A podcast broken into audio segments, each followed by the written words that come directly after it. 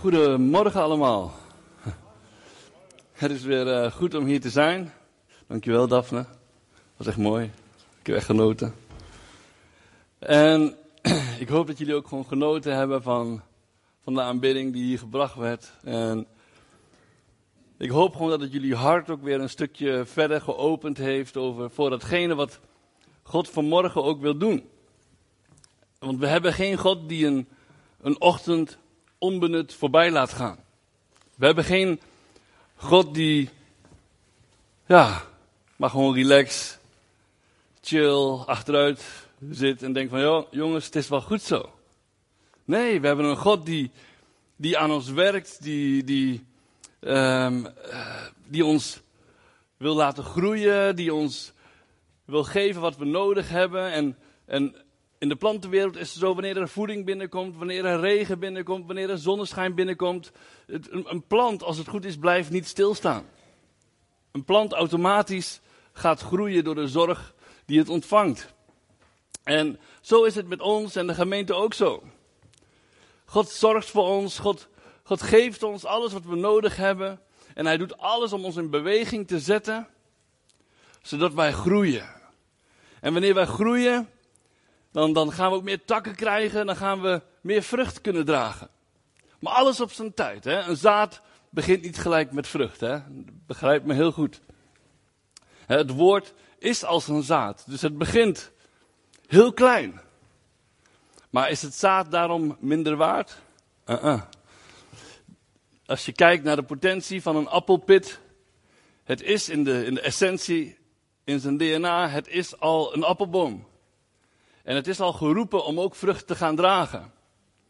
En het woord wat in jou gelegd is, op de dag dat jij God ontvangen hebt, het woord wat jou tot geloof heeft gebracht, dat woord is al in jou geplant. En het D N A is al in jou gelegd om vrucht te gaan dragen. Terwijl we, aan het, uh, terwijl we in stilte aan het meeluisteren waren naar de aanbidding, in gedachten was ik aan het meezingen, werd ik bepaald bij, uh, bij het volgende Bijbelgedeelte. Dus ik wijk eventjes af van mijn introductie, van de preek. Um, en ik wil met jullie even lezen. Mattheüs, hoofdstuk negen, oh sorry, Mattheüs, hoofdstuk ja, negen, um, uh, vers vijftien. Sorry, vanaf vers dertien tot en met zestien gaan we even lezen. En het thema voor vanmorgen is trouwens werk in uitvoering. En de preek die ik voorbereid heb is voornamelijk toegespitst op... op jouw persoonlijk geestelijk leven. We zijn allemaal namelijk een werk in uitvoering. We moeten ook zeker niet elkaar met elkaar gaan vergelijken. Want iedereen heeft zijn eigen achtergrond. Iedereen heeft zijn eigen bagage, zijn eigen geschiedenis. Dus, dus laten we alsjeblieft ophouden ons met elkaar te gaan vergelijken. Maar, terwijl ik hier zat, werd ik ook heel sterk bepaald bij... dat ook deze gemeente is... een werk in uitvoering. Ik wil met jullie even het gedeelte gaan lezen. U bent het zout van de aarde.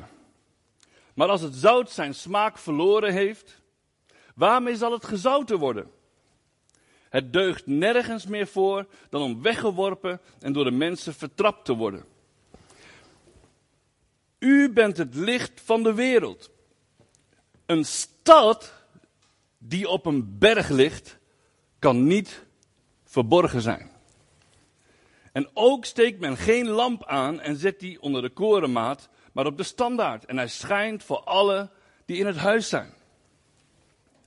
Laat uw licht zo schijnen voor de mensen, dat zij uw goede werken zien en uw Vader die in de hemelen is, verheerlijken.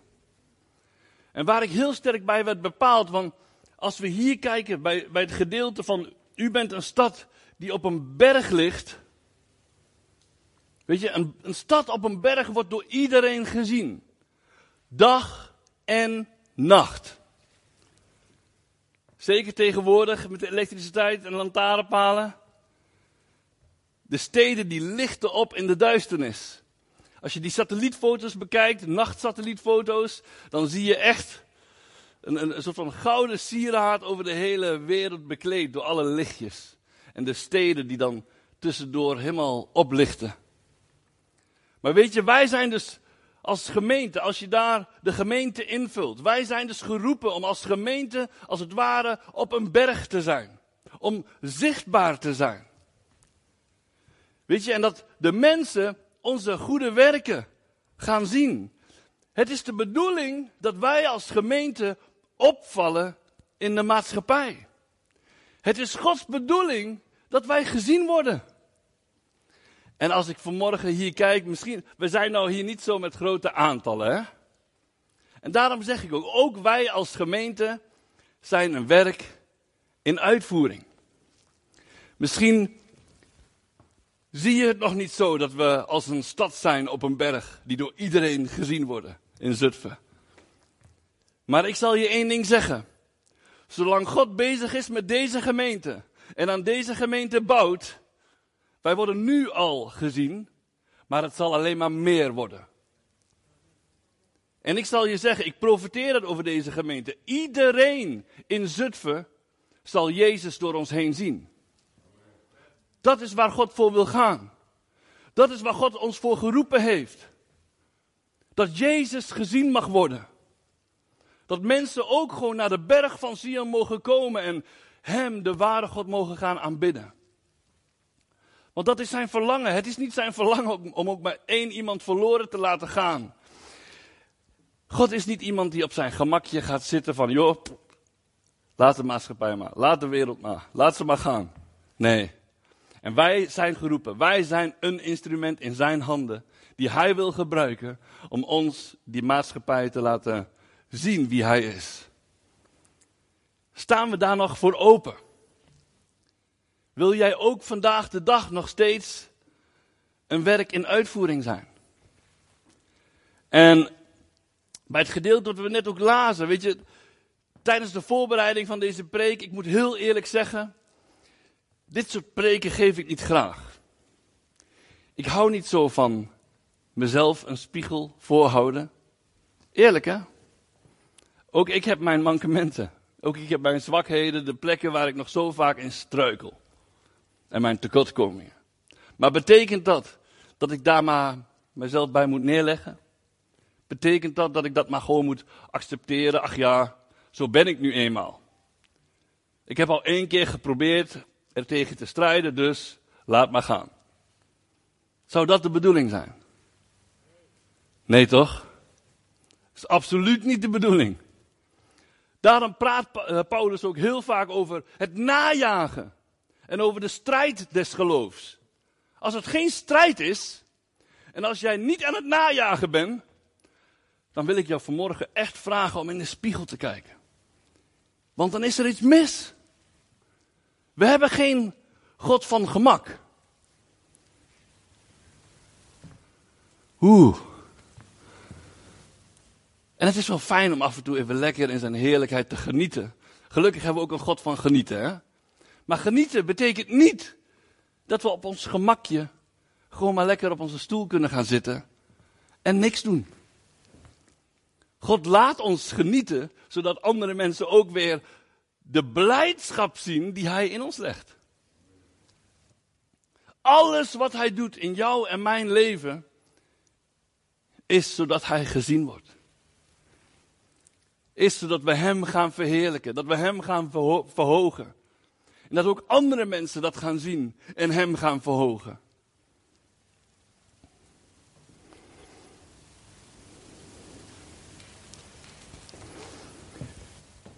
Nogmaals de vraag. Ben je nog een werk in uitvoering? Of vind je het allemaal wel prima zo? Zeg je vanmorgen, joh, niks meer aan doen. Ik weet nog vroeger toen ik... Uh, ik heb verschillende banen gehad vroeger hoor. Ik ben laster geweest jarenlang. Ik heb uh, kunst- of raamkozijnen heb ik ook jarenlang gedaan. Daar had ik vaste aanstelling. Uh, verschillende banen gehad. Uh, bij een Apple Store gewerkt. Maar in de fabrieken was het vaak zo dat wanneer er een bepaalde machine een beetje tegen zat. Of uh, er waren wat uh, technische defecten. Nou weet je, wanneer je hem dan eenmaal weer een beetje aan de praat had gekregen om hem de dag door te krijgen. Dan, dan werd er vaak gezegd, niks meer aan doen. Hij loopt nu, niks meer aan doen. Eigenlijk moesten er gewoon essentiële onderdelen vervangen worden. Maar voor vandaag, niks meer aan doen. Maar weet je, zo is het bij God niet. Wanneer God in de essentie nog, een, nog, een, een, nog dingen ziet die bij jou niet goed zitten, dan zegt God niet van, oh, niks meer aan doen. Dat zegt God niet. Weet je, en de Heilige Geest, die hebben wij gege- gekregen, juist ook voor deze zaken, hè? En de Bijbel praat heel duidelijk over dat wij de Heilige Geest niet moeten doven. Wanneer we hem verstommen, wanneer wij niet meer gaan luisteren naar, wanneer hij jou aangeeft, hey, zou je dat wel doen? Hey, dit is niet goed voor je.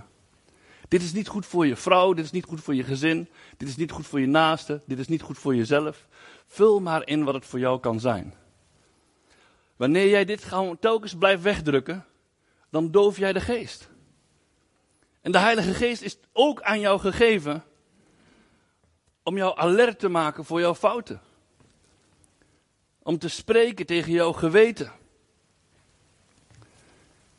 God spreekt daarin. Daarvoor hebben we de Heilige Geest gekregen. Juist zodat wij heilig kunnen worden. Juist zodat we een proces van heiliging kunnen ingaan.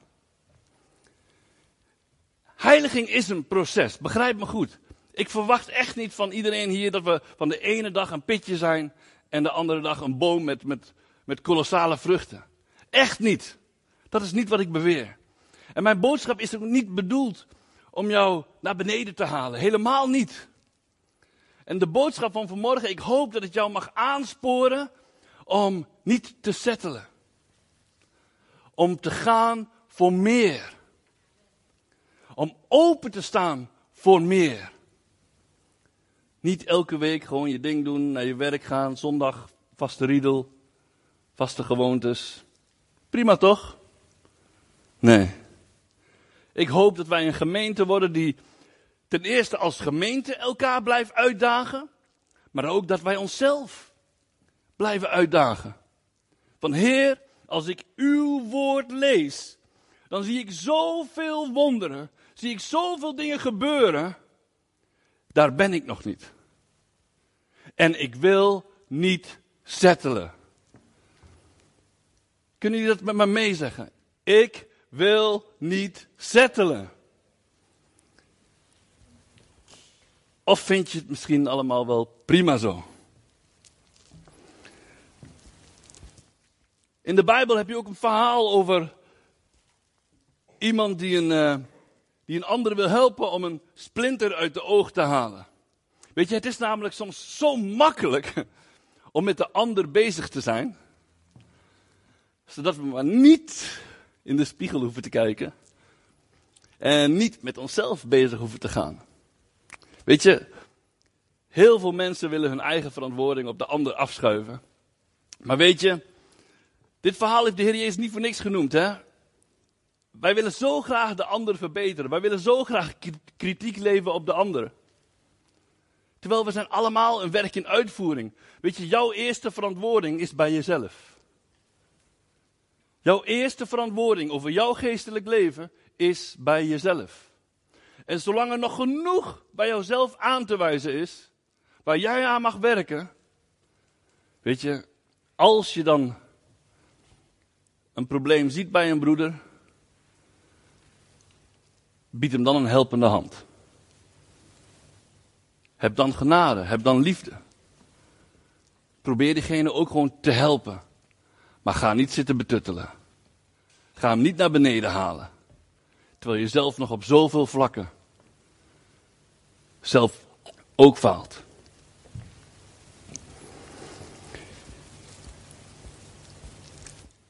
Je hebt dus ver- verantwoording voor jouw eigen keuzes. En niet voor de keuzes van anderen. Gelukkig kijkt God heel anders naar mensen dan dat wij dat doen. Weet je, het eerste wat wij zien is de buitenkant.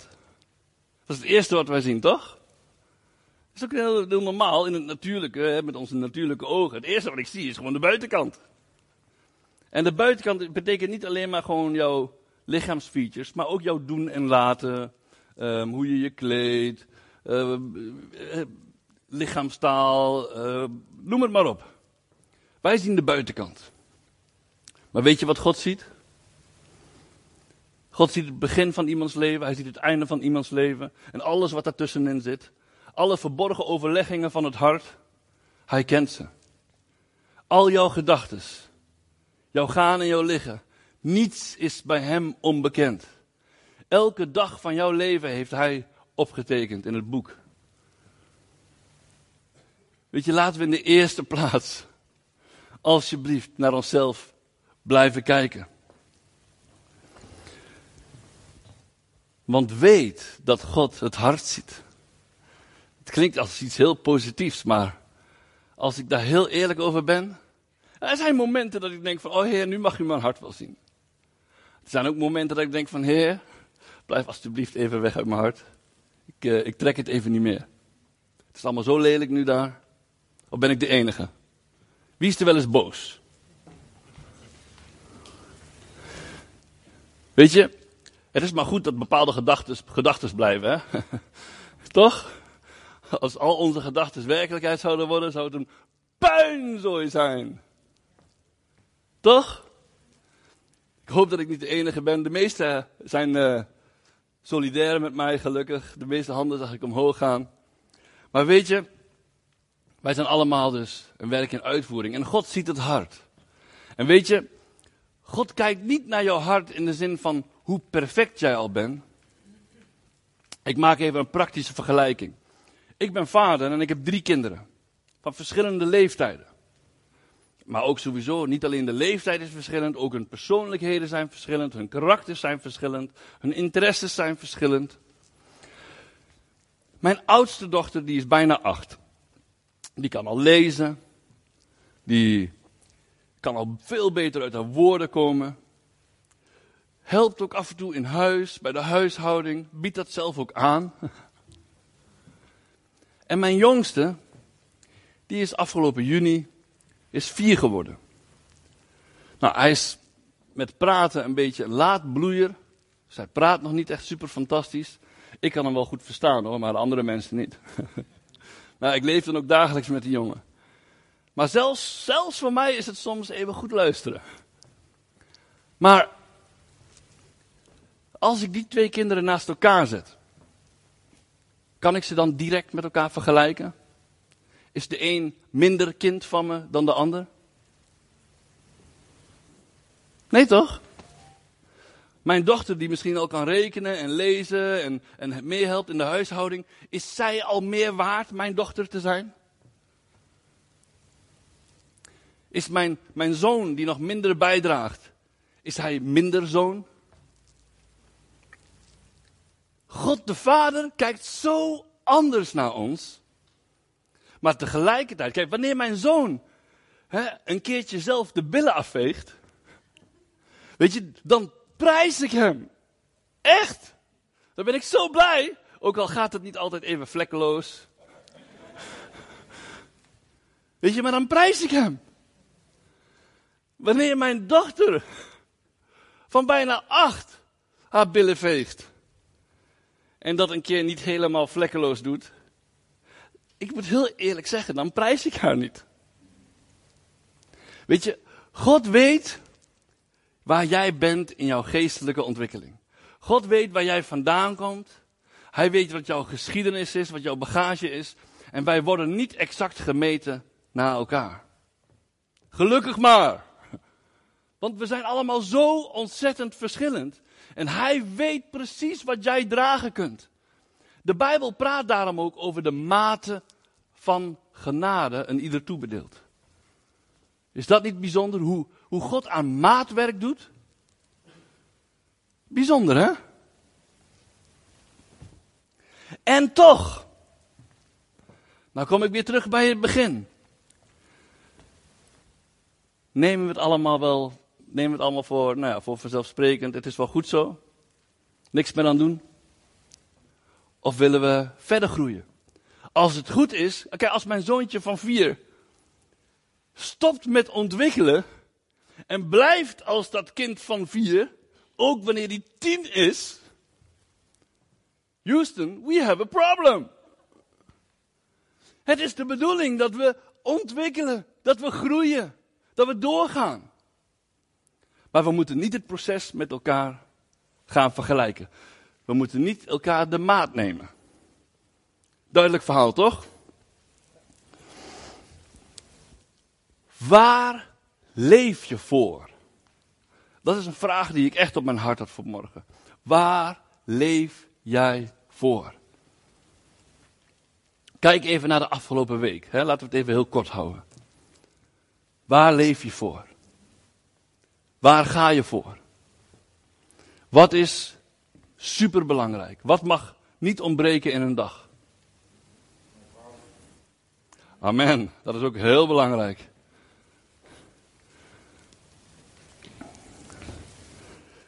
Wie zit er op de troon van je hart? Wie of wat heeft de controle? Amen. Ik hoop dat het bij een ieder zo mag zijn. Maar ik zal heel eerlijk zeggen, ook ik heb seizoenen dat ik heel eerlijk ben, God niet op de eerste plek heb. Dat andere dingen even belangrijker zijn. Hoe belangrijk is het om daarom juist elke dag tijd met hem te hebben. Om elke dag eventjes met hem af te stemmen. De Bijbel zegt, zoek mij, zoek mij, toets mij. Hij wil zo graag dat we, dat we ons uitstrekken naar hem. Of hebben we de houding van, joh, niks meer aan doen. Stilstand is in feite achteruitgang. Wanneer je een auto een jaar lang laat staan, ik zal je zeggen, daar gaan mankementen komen, ook al is die niet gebruikt. Hij roest weg. De, de banden, die, die, die worden poreus. De wielen, die, de, de banden die gaan lek. Rubber is namelijk niet uh, eeuwig houdbaar. Dus een auto die stilstaat, gaat ook achteruit. Net zo goed als dat wanneer ons geestelijk leven stilstaat, dan gaat het eigenlijk ook achteruit.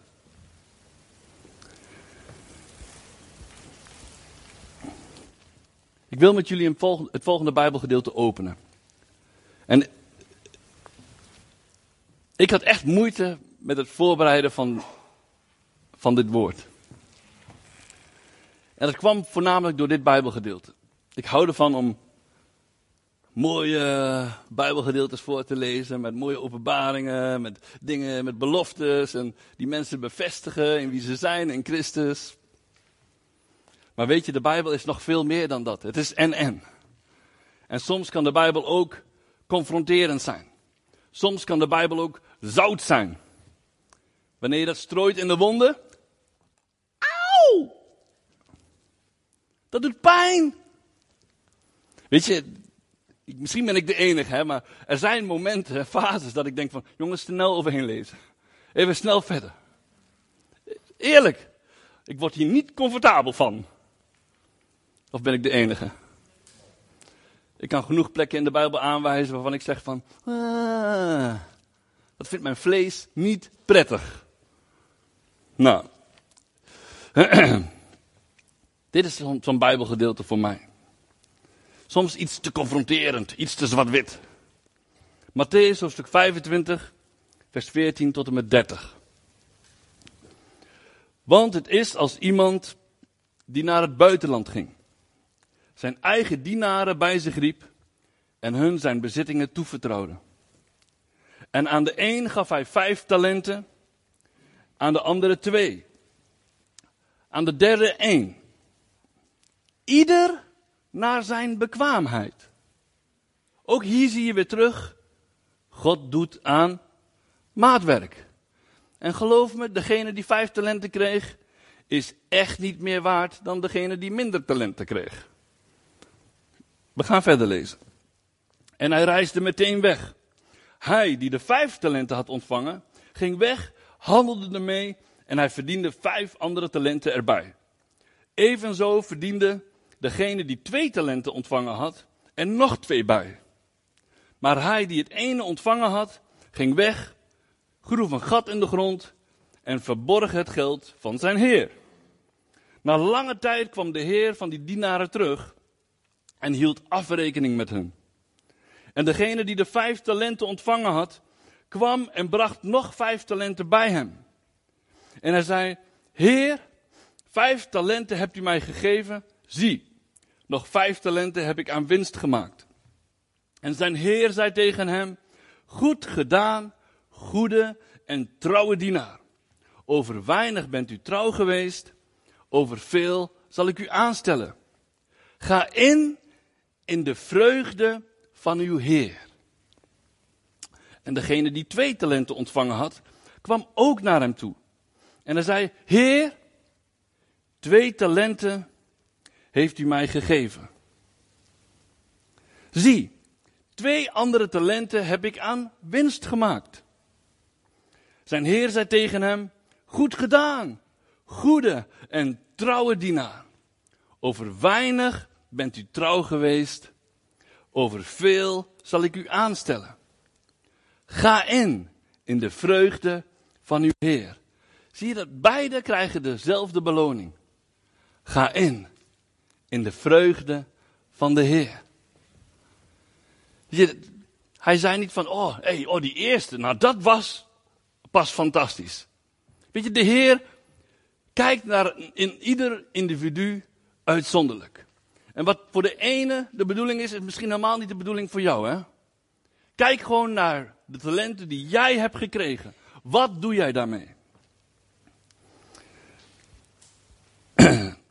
Maar hij, die het ene talent ontvangen had, kwam ook. En hij zei, Heer, ik wist dat u een streng man bent, maar u maait waar u niet gezaaid hebt en, uh, en inzamelt van de plaats waar u niet gestrooid hebt. En ik ben bevreesd weggegaan en heb uw talent verborgen in de grond. Zie, hier hebt u het uwe. Maar zijn heer antwoordde en zei tegen hem, slechte en luie dienaar. U wist dat ik maai waar ik niet gezaaid heb en van de plaats inzamel waar ik niet gestrooid heb. Dan had u mijn geld aan de bankiers moeten geven en ik zou bij mijn komst het mijne met rente teruggekregen hebben. Neem daarom het talent van hem af en geef het aan hem die tien talenten heeft. Want iedere die heeft, aan hem zal gegeven worden en hij zal overvloedig hebben. Maar van hem die niet heeft, van hem zal afgenomen worden ook wat hij heeft. En werp de onnutte dienaar uit in de buitenste duisternis, daar zal gejammer zijn en tandengeknars. Auw.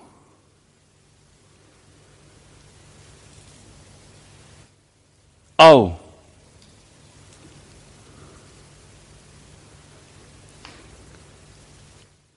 Ben jij nog een werk in uitvoering? Of vind je het allemaal wel prima zo? Wat doe jij met al het kostbare wat God jou gegeven heeft? Alle hemelse gaven. Zijn liefde. Zijn genade, zijn kracht, zijn heilige geest, zijn woord, zijn beloftes. Weet je, datgene wat God ons gegeven is, onbetaalbaar, gigantisch groot. Wat doe je ermee? Wil je het vermenigvuldigen? Wil je het uitdelen aan anderen? Of stop je het in de grond? Weet je, wanneer wij liefde van God ontvangen, hoe fijn dat ook is, hè? Is het niet de bedoeling dat we dat voor onszelf houden. Al zou zijn liefde het enige zijn wat, uh, enige zijn wat jij van hem had ervaren, dan was het al jouw opdracht om die liefde te blijven uitdelen. Je hoeft het echt niet moeilijker te maken dan dat het is. Maar weet je, daar hebben sommige gelovigen al heel veel moeite mee. agape liefde uitdelen. Weet je wel, lief doen is wel iets heel anders dan de agape liefde. Hè? Laten we even heel erg eerlijk zijn. Zijn wij nog steeds bereid om onszelf af en toe weg te cijferen? Of vinden we onszelf belangrijker? Heel vaak, als we heel eerlijk zijn, als we in ons hart kijken, weet je wie daar op de troon zit? Ego. Je eigen ik. Ook bij christenen. Zolang het voor mij goed voelt, zolang het voor mij comfortabel blijft, ben ik best wel bereid wat te doen. Zolang het voor mij goed voelt. Zolang het voor mij comfortabel is. Maar zolang het, zodra het voor mij een beetje oncomfortabel wordt. Hmm, geef mijn portie maar aan Vicky.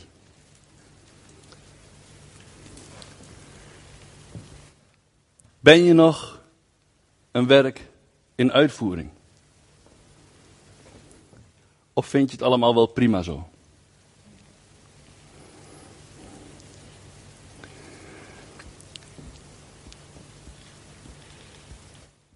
Niemand is gelijk. Iedereen heeft zijn eigen groeiproces. Weet je, en zolang wij hier op aarde zijn, in dit aardse lichaam, zal het gaan met vallen en opstaan. Weet je, daar val ik je niet op aan. En daar zal God jou ook echt niet op, op afwijzen. God gaat jou niet afwijzen op jouw op jou vallen.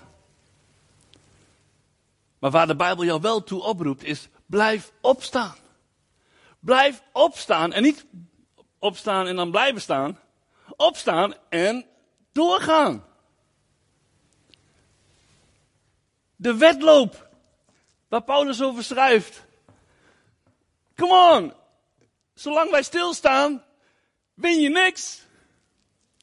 Tenminste, de laatste keer dat ik Olympische Spelen heb gezien, was dat wel een beetje de regel ongeveer. Een van de basisregels. Als je niet rent, win je niks.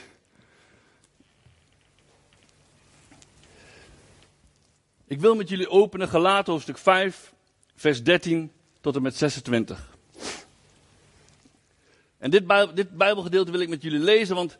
want En ik ga hier ook mee afsluiten hoor. Er is nog veel meer, dat is dan mooi voor een volgende keer.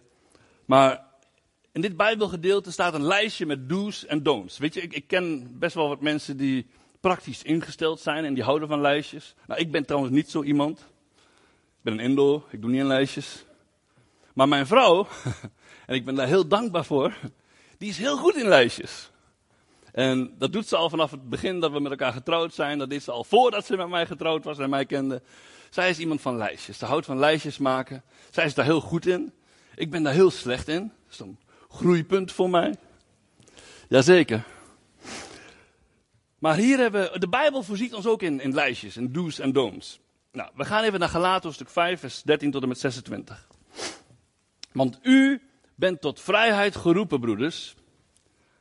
Alleen niet tot die vrijheid die aanleiding geeft aan het vlees. Maar dien elkaar door de liefde. Want de hele wet wordt in één woord vervuld, namelijk hierin. U zult uw naaste liefhebben als uzelf. Maar als u elkaar bijt en verslindt, haat en nijd, dat is ook soms binnen de gemeente zo, hè? Christenen kunnen er ook wel wat van. Pas dan op dat u niet door elkaar verteerd wordt. Maar ik zeg, wandel door de geest... En u zult zeker de begeerte van het vlees niet volbrengen. Want het vlees begeert tegen de geest in. En de geest tegen het vlees in. En die staan tegenover elkaar. Zorg ervoor dat jouw geestelijk leven geen matties wordt van jouw vlees. Want ik zal je zeggen, die twee die staan tegenover elkaar. De Bijbel zegt dat heel duidelijk. Als u echter door de geest geleid wordt... bent u niet onder de wet. En nou komt het lijstje met don'ts. Het is bekend wat de werken van het vlees zijn. Namelijk overspel, hoererij, onreinheid, losbandigheid, afgoderij, toverij, vijandschappen, ruzie, afgunst, woedeuitbarstingen, egoïsme, oneenigheid, afwijkingen in de leer, jaloersheid, moord, dronkenschap, zwergpartijen, zwelgpartijen en dergelijke. Heel eerlijk.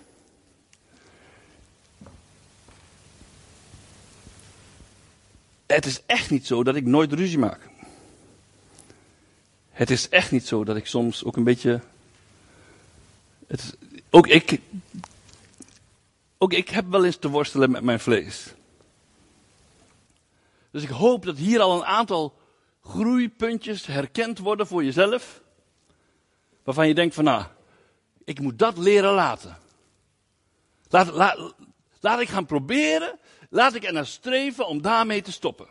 Maar ja, waarvan ik u voorzeg, zoals ik al eerder heb gezegd, dat het, wie zulke dingen doen, het koninkrijk van God niet zullen beërven.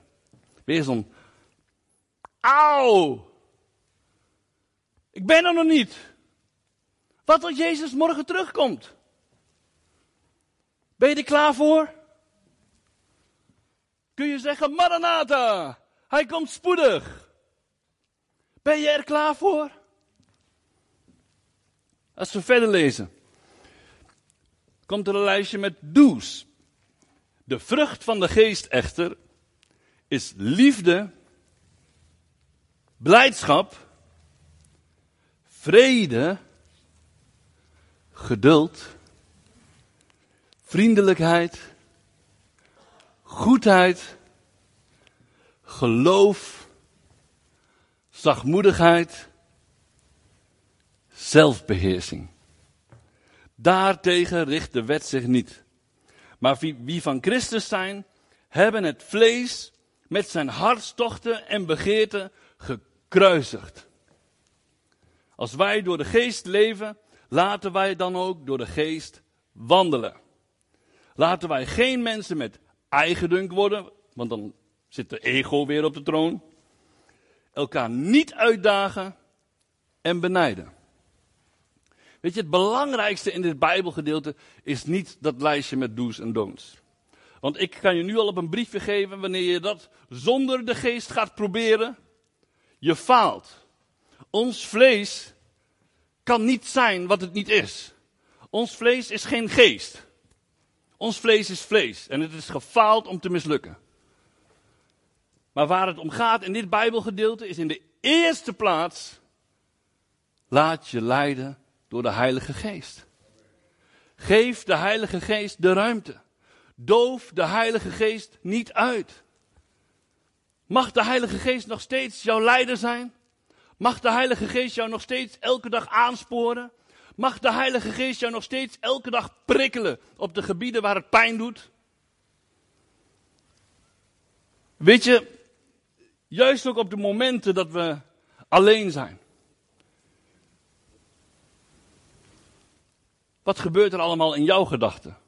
Hoe denk jij over een ander of over degene die jou een beetje tegenzit?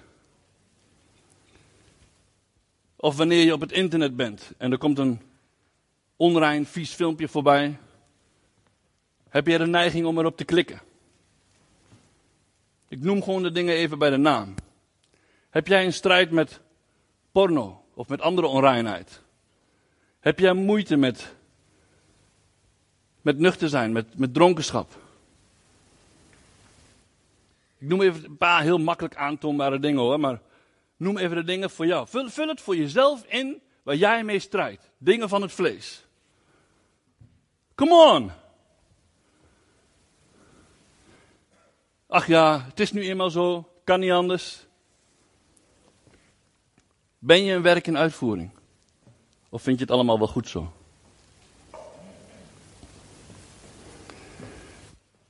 Wil je vanmorgen ook weer tegen de Heilige Geest zeggen? Heilige Geest, hier ben ik. Wijs mij terecht. Wijs mij naar de volle waarheid. Verander mij, vorm mij. Neem het over, neem het stuur in mijn hart over. Elke keer wanneer mijn vlees weer het stuur terug in handen wil nemen. Heer, ik wil, ik wil dat niet meer. Durf je dat nog te zeggen? Of ben je al zo vaak teleurgesteld geraakt in jezelf? Nou, de Bijbel zegt ook, de rechtvaardige valt zevenmaal en staat weer op. Hoe vaak je ook valt, Zorg ervoor dat je blijft opstaan en weer opnieuw probeert. Doof de geest niet uit. Stop hem niet in een hoekje. Leg hem niet het zwijgen op. Ik sluit nog even snel af met een Bijbeltekst, die ik namelijk ook uh, bij het internetstukje had neergezet. Daar staat in Eerste Timotheüs zes, vers elf tot en met twaalf. U echter, o mens die God toebehoort, ontvlucht deze dingen. Jaag daarentegen, daarentegen naar gerechtigheid, godsvrucht, geloof. Lief, sorry, jaag daarentegen gerechtigheid, godsvrucht, geloof, liefde, volharding en zeg, zachtmoedigheid na. Strijd de goede strijd van het geloof. Grijp naar het eeuwige leven, waartoe u ook geroepen bent. En de goede belijdenis afgelegd hebt voor vele getuigen. Daarmee wil ik afsluiten. Jij bent geroepen. Wij zijn allemaal geroepen. Blijf opstaan. Leg niet neer bij, bij de situatie waar je nu al in zit. En mijn gebed ook is voor ons als gemeente. Dat wij als gemeente niet blijven steken in een, in een, in een cultuurtje, in een riedeltje doen. Maar dat wij ook als gemeente verder willen groeien. Dat wij zullen zijn als die stad op een berg die gezien wordt door iedereen. Wanneer jullie vanmorgen ook gewoon opnieuw weer een commitment willen maken. Wanneer, jullie, wanneer de geest komt dat jullie hart heeft gesproken. Dan wil ik je gewoon vragen. Tik Sari of mij of, of iemand anders van het leiderschap. Tik ons even aan de schouder. Dan willen we heel graag met jou bidden. Mag niet? Oh ja, sorry. Ja, je mag niet aan mijn schouder tikken. Maar je mag me wel even straks nog even kort aanspreken, toch? Ja, oh, sorry. Ik moest even denken aan de coronaregels. Maar er zijn genoeg mensen die met je willen bidden. En met wie je mag praten. En we zijn hier niet om elkaar te veroordelen. Of elkaar met elkaar te vergelijken. Weet je, we zijn allemaal maar een werk in uitvoering. Schaam je alsjeblieft niet voor de dingen waar je nog zo vaak in faalt. Yes? Wees transparant, wees open. We zijn er toch op, uh, op de aarde om elkaar te helpen, nietwaar? Yes. God zegen. Sari, mag ik het aan jou overdragen? Yes. God zegen allemaal. Doei thuis.